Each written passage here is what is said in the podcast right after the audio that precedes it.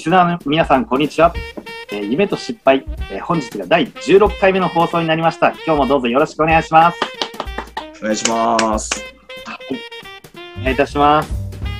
えーこちらの夢と失敗、えー初めて聞いていただくリスナーの方にもえーご説明しますと、ゲストの方の夢、叶えたこと、叶えた時の心境、そして、えー失敗談、挫折したこと、で、その挫折失敗の乗り越えた時の話、こういった内容を、えインタビューさせていただいている番組です。えリスナーの皆さんにとってご自分の夢とか、夢を叶えるために必要な考え方だと挫折失敗の乗り越え方、そんなヒントになるようなことを、インタビューを通して配信させていただいている、そんな番組になっています。で私はこちらの番組のパーソナリティを務めています、田中歩と申します。えー夢を語り、叶える仲間のコミュニティ、夢ラボという会を主催させていただいておりまして、こちらのパーソナリティの一人も担当させていただいています。でそしてもう一人のパーソナリティであります、えー和田さん、お願いします。はい、えー和田正則と申します。えー私は、えーウェブマーケティングのコンサルタントと、ジャーナリストとして、えーいろいろ取材とかしたりしながら、えーと、お仕事させていただいてます。よろしくお願いします。えーこちらの回はですね、第16回の放送は、えー前回の第15回目の放送回の後半回になっています。えー15回目では山本久美子さんという素敵なゲストの方をお招きしまして、その山本さんの夢、叶えられた夢についてを中心にインタビューさせていただきました。えー今日の第16回もですね、えーもちろん山本さんに、えーゲストにお越しいただいていますので、えー早速お招きいたします。えー山本さん、今日もどうぞよろしくお願いします。山本久美子です。どうぞよろしくお願いいたします。よろしくお願いします。よろしくお願いします。前回はどうもありがとうございました。お越しいただきまして、こちらこそ楽しかったです。よろしくお願いします。時間を忘れるような配信収録でした。いはい、すいません、時間忘れっぱなしで。や本当はですね、もうあのもっといろいろインタビュー配信させていただきたかったんですけど、えー今回はですね、前回の15回のいわば夢前半パートとはい少しテーマを変えて、後半として、えー失敗編というの内容をテーマに、えーインタビュー配信させていただこうと思っています。はい。お手柔らかにお願いいたします。いえ、もう楽しくですね、インタビューさせていただきたいです。そして、あの、えーこちらの、まあ、失敗パートというふうに銘打ってはいますけど、えーまあ、失敗と挫折の経験、そしてその失敗を乗り越えた時の話。はい。なので、決してこう、まあ、暗いネガティブな内容ではないです。もう、今となってはその経験があったからこそ強くなれたとか、こんな夢を達成できたという、そういった挫折失敗の乗り越え方を、えーリスナーの方たちにも一緒にこう、えーお届けしたいなと思っています。はい。で、こちらの後半ではですね、メインのインタビュアーの方を、えー和田さんに、えー主にご担当いただきまして、えーインタビューさせていただこうと思っていますので、はい。えー和田さん、えー早速では、えーこちらの後半失敗編の、えーインタビューのほどよろしくお願いします。はい、よろしくお願いします。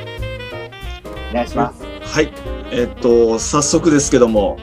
なんはいか失敗がもう山ほどあるということで、はい。今日はなんかたくさん聞けそうだなってすごい、あの、楽しみにしてました。はい。離婚を2回もしておりまして、プライベートすっごい失敗だらけなんですが、今日はビジネスの失敗をたくさん話したいなと思ってます。よろしくお願いしますお。願いします。お願いします。えー、あと、バツ2なんですね。そうなんです。20代で1回、30代で1回。で私の人生目標は5回ぐらい結婚してもいいんじゃないかなと思ってるんですが。ただ、ただ相手募集中ですが。これあの聞いてあのホームページ見てもらうと分かるんですけどあのすごい山本さん美人なんですよ。はい。もうすごい美人で。ございます。あの一番ね前回もお話ししましたけどもう一番最初にこんな美人の方とあのお酒飲めるって最高だなと思って初日はあの仲良くさせてもらったんですけど そうなんです。あのー3年連続ですね。あの、アジアで一番売れた化粧品の、あの、美容家として、あの、出演をさせていただいて、広告塔をさせてもらってるんですね。けれども、やはりその美しさっていうところは、やはりうんちをちゃんと出していますか？っていうところを伝えたいっていうので、今回出版さ、出版をですね、させてもらったんですが。うん。その、プロ、はい、そこにたどり着くプロセスっていうのはどういう流れだったんですか？はい、あの前回もちょっとお話しさせてもらったんですけれども、あの熊本地震になってそれまでなんか意気揚々となんかそんなに悩みもなくあのやってたんですがとにかくその熊本地震であの私のその収入とか営業成績みたいなのがもう本当ゼロに近い状態になってしまった時に初めてやばいと思ってビジネスを学ばなきゃっていうので2年間ぐらい徹底してあのよろず支援という国の支援があるんですけれども商工会議所のやつですね。じゃあもっと集客をうまくするにはどうしたらいいのかなっていうところの相談からずっと突き進めき詰めたところ、私の周りには、ただの便秘じゃなくって、子供の頃から便秘とか、あの、30年間も薬を使い続けているとか、何をやってもなんか治らないとか、薬がもう効かなくなったっていうしつこい便秘の方が非常に多かったっていうところの、この人を治すことができたら、それが強みになるんじゃないかなっていうのが、もう5年前に、ちょっとこう、腸活講座からもっとしつこいところっていうのが、私の今の出版につながる第一歩だったです。えっ、と、すごいなと思ったのが、例えば、あの、山本さんの、えー、講座を受けると、お腹周りが、なんか最大4.5センチとか。そうなんです。これすごい、私今ダイエット中ですけど、魅力、すごい魅力的ですね、これ。そうなんですね。お腹のガスだったりとか、むくみとか、それを取るだけとか、あと骨盤とかをちゃんとあの、緩めてあげて、あの、むくみ、まあ、腸のむくみを取るっていうだけで、あの、本当4.5センチとか5センチとか、1回でダウンしていくっていうのがありますね。それから、あの、集客を一生懸命勉強されたっていうところなんですけど、そのなんかちょっと気になるのが、はい、他になんか皆様にヒントになるようななんか、集客でなんか勉強になったこととかありますか？そうですね。私も本当にずっとそのエステの仕事をやってて、で、10年ぐらいその美容講座とか健康講座をやり続けていくと、最初は目新しさに皆さんバーっといらっしゃるんですね。フロントの方の、あの、講座にはいらっしゃいます。だけれども、それをずっとやり続けて、やり続けて、やり続けると、あ、また山本がなんかやってるのね、くらいに思われてしまって、あの、なんていうのかな。もう熊本ではなかなかちょっと集客が厳しくなってきたっていうところもあったんですね。これはもう全国に発信するしかないなと思った時に、便秘の本を出すのってドクターがほとんどなんですね。で、じゃあ便秘で悩んでるっていう人がどこを訪ねていくかって言ったら、エステシャンのところだったり、セラピストのところじゃなくって、やっぱりドクターのところなんですよ。とか、あの、微生物とか、腸内環境とか、そういうあの腸内フローラを研究している博士のところを訪ねたりとか、そういう人の本はいっぱい出てたんですね。そこで、私が本を出します、出したいってなったところで、あ、競合はドクターたちだとか、博士たちだと思ったときに、何が一番、あの、信頼できるんだろうと思ったときに、私の10万人ぐらいの、あの、コンサルで、その結果を出しているっていうことを証明しなきゃいけないって気づいたのが3年前です。で、そこで、あの、消化器内科ドクターと組んで、その心っていうのもアプローチしなきゃいけないよねって言ったところで、モニタリング講座っていうのを2年にわたって、あの、やりました。で、そこのエビデンスが、あの、80、その難治性便秘って言うんですけれども、難しい便秘の方を対象としてやったのが、あの87%の便秘解消率っていうのが結果が出たんですね。で、それをやはり公にしたいっていう思いがあって、あの、統合医療学会っていうところで、その消化器、一緒にこの本の監修をしてくださった中原和幸先生っていう方が、あの、統合医療学会で発表してくださったっていうのが、一昨年の12月です。で、一つのその結果を出したっていうところがあって、それを引っ提げて、私はこの企画書を送り、この本ができていくっていうことに突き進んでいったっていうのが、私のその出版への第一歩とか、もう何年にもわたっての、あの、私の立ち位置の作り方っていうのを、ビジネスを学んで初めて知ったっていうのがあります。で、まあそこで、なんかじゃあ自分の強みって何ってビジネスでも聞かれたりとかするときに、やはり3つ持っとけと言われたんですね。私の場合は美容家っていうのと、あとこのしつこい便秘っていうところっていうのと、やはり、えっ、ー、と、30年間の、なんていうのかな、続けているっていう実績っていうところの3つっていうのもあるし、本を今度皆さんね、自分も出版したいなっていうような、そういう方とかでもコンテンツっていう磨き方があるんですが、それに対しても、やはりその3つの柱っていうのを必ず持ってた方が、1本だけじゃ誰でも持ってるし、2本でも持ってるけれども、3本持つとちょっと尖るんじゃないかな、なんとなく見えてきたっていうのがあります。うんうんうん、なるほど。で、あの、もともとその山本さんは医療、はい、医療の畑でやっぱりお仕事されてたっていうところがあって、はい、一瞬ね。一瞬。はい、エステを経てまたその今、あの、医学的なアプローチでやられてるっていうとこなんですけども、でもすごいですね。87%の人が排便ね、改善していくっていうところで、すごいで、そのさっき言ったエビデンスとかすごいですよね。あの、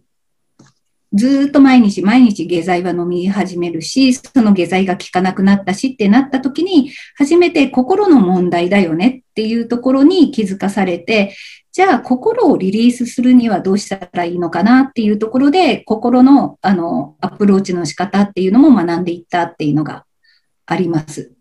その監修してくださった中原先生もマインドフルネスを使ってらっしゃったんですね。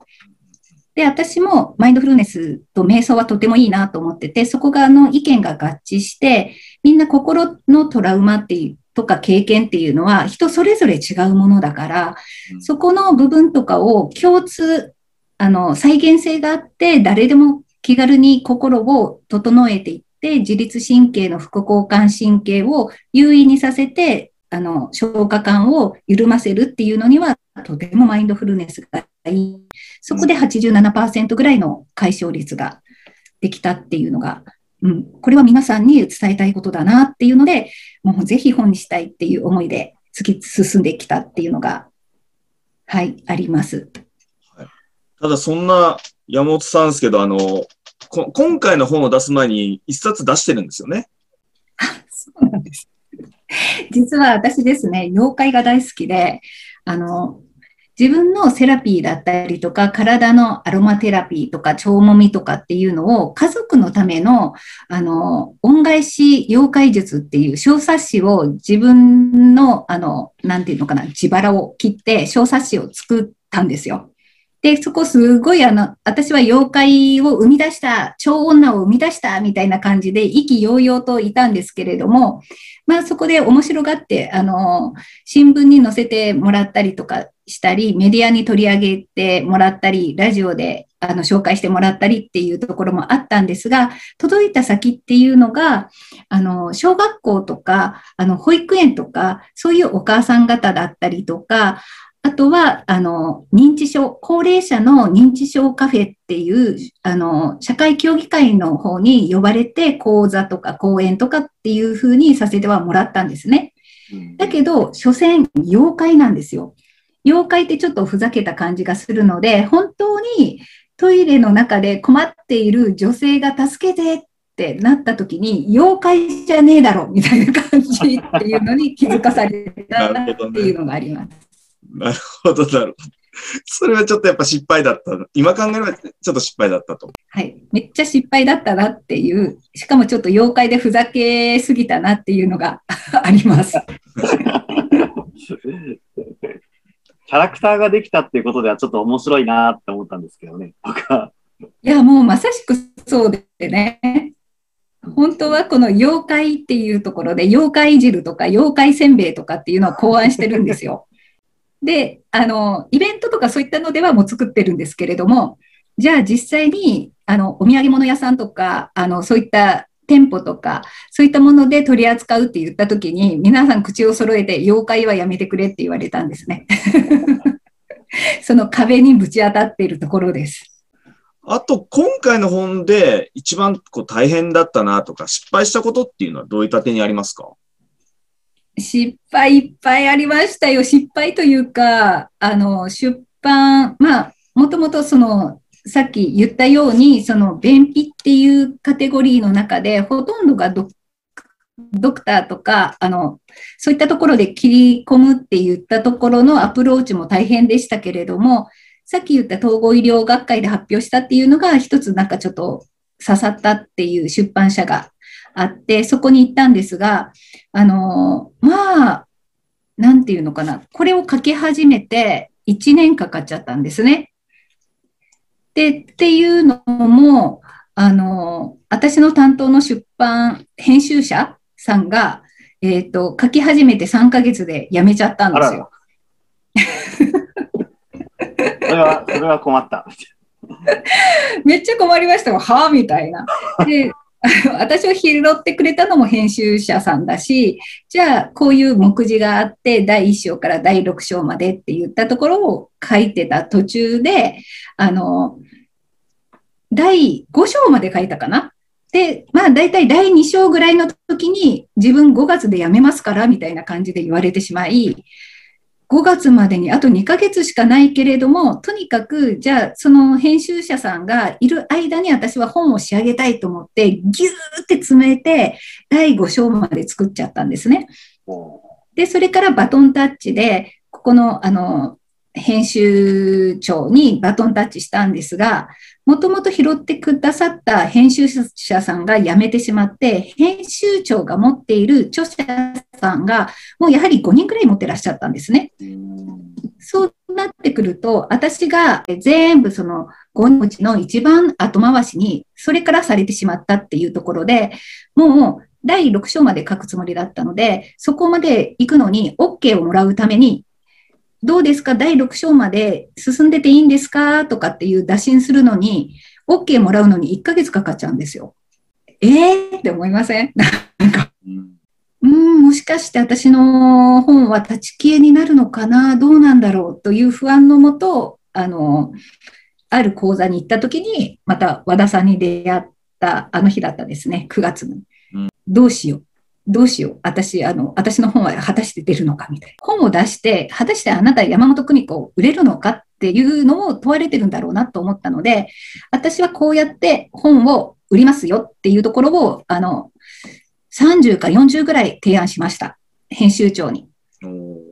で、そういった中で、私が、あの、たまたまその CM を3年間出させてもらったところが、通信販売の会社なんですね。あと、私が持っている講座の人たちにその都度、その都度に本を、あの、紹介しますとかっていうような、私の考えつくあありとあらゆるラジオに出ますよとかですね。あの、新聞にもで、あの、つてがありますよとか、まあ、そんなことを自分が考えつくありとあらゆる方法を書いて、編集長に、私こんなことやりますんで、本売りますよ、みたいな感じでやったら、やっと動いてくれました。はあ、すごい。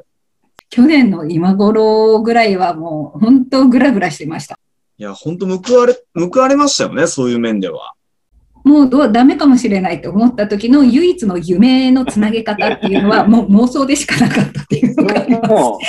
う、でも書店のこの島のところに、あの、新刊コーナーの、新刊なんならもうベストセラーコーナーのところに、あの、山本、山本久美子、これであなた、便便秘や、まあ、絶対解消するみたいな、そんな感じの本がずらっと、なるから、もう、それは、はいそれを妄想したらもうニヤニヤニヤしちゃいますよね。え、しするでしょ？僕だったら、僕だったらもう書店で、じゃあ近くの紀ノ国屋書店で、ここのこの棚に全部自分の本が並んでるんだとしたら、それを妄想してって言われたら、もう、あの、その場でよだれを垂らして不審者として通報される自信があります。そうなりますよね。私もね、常にもうそうなったらどうしよう。あの、ほら、不安が押し寄せてくるときに、常に書店に行ってました。本屋さんに行って、きっと私はここに私の本が載るんだ、みたいな感じで、よだれはただ、たら、あの、垂らさなかったんですけれども、ニヤニヤは止まりませんでしたね。それではもう最後の質問になってくるんですけど、あのはい。えっ、と、これからまあね、やっぱせっかく本の話も出てるんで、これから本出したい人とか起業する人、あとはこれ、あの、若い人も聞いてると思うんで、若い人になんか一言アドバイスを、なんか一言いただけますか？何か目標に向かっていくとか、何か夢中になる間っていうのは、すっごい楽しいんですね。苦労したとか大変だったっていうのは、あの、そりゃ大変なんだけれども、自分はここのもっと今のところよりもステージが上がる、ここに進んでいってるんだっていう、そういうモチベーションがあるっていうところを持ってる生活をしてるっていうのと、持ってなくって、ただ日々過ごしてますっていうところの過ごし方では、全然楽しさが違ってくるっていうのは、なんか私の中ではありますね。なので、一つなんか、じゃあ本を出しましたよって思った時に、やっぱりそこから、じゃあ次は何やるっていうところで、少しでも今の立ち位置から、ちょっとでも上の方の目標とかっていう風に持ってた方が人生楽しいような気がします。すごい、だって、あの、ポジティブ、声のトーンとかから、すごいポジティブなエネルギーを常に感じてますし、今日聞いてた人もみんなそう感じてたんじゃないかなと思いますね。ありがとうございます。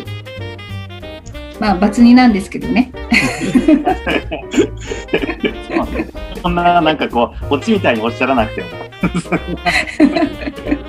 ありがとうございます。こう、えー、山本さんの今回のですね、後半、16回目の放送は、えー後半の失敗編はい。のパートだったんですけれども、えーリスナーの皆様、こう、いかがでしたでしょうか、えー特にですね、あの、出版のことについて、とか、そこまでの、まあ、そ、そこに至る経緯だったり、それまでの、こう、山本さんの道のりを中心に、えーインタビューさせていただいた、そんな回になりました。はい。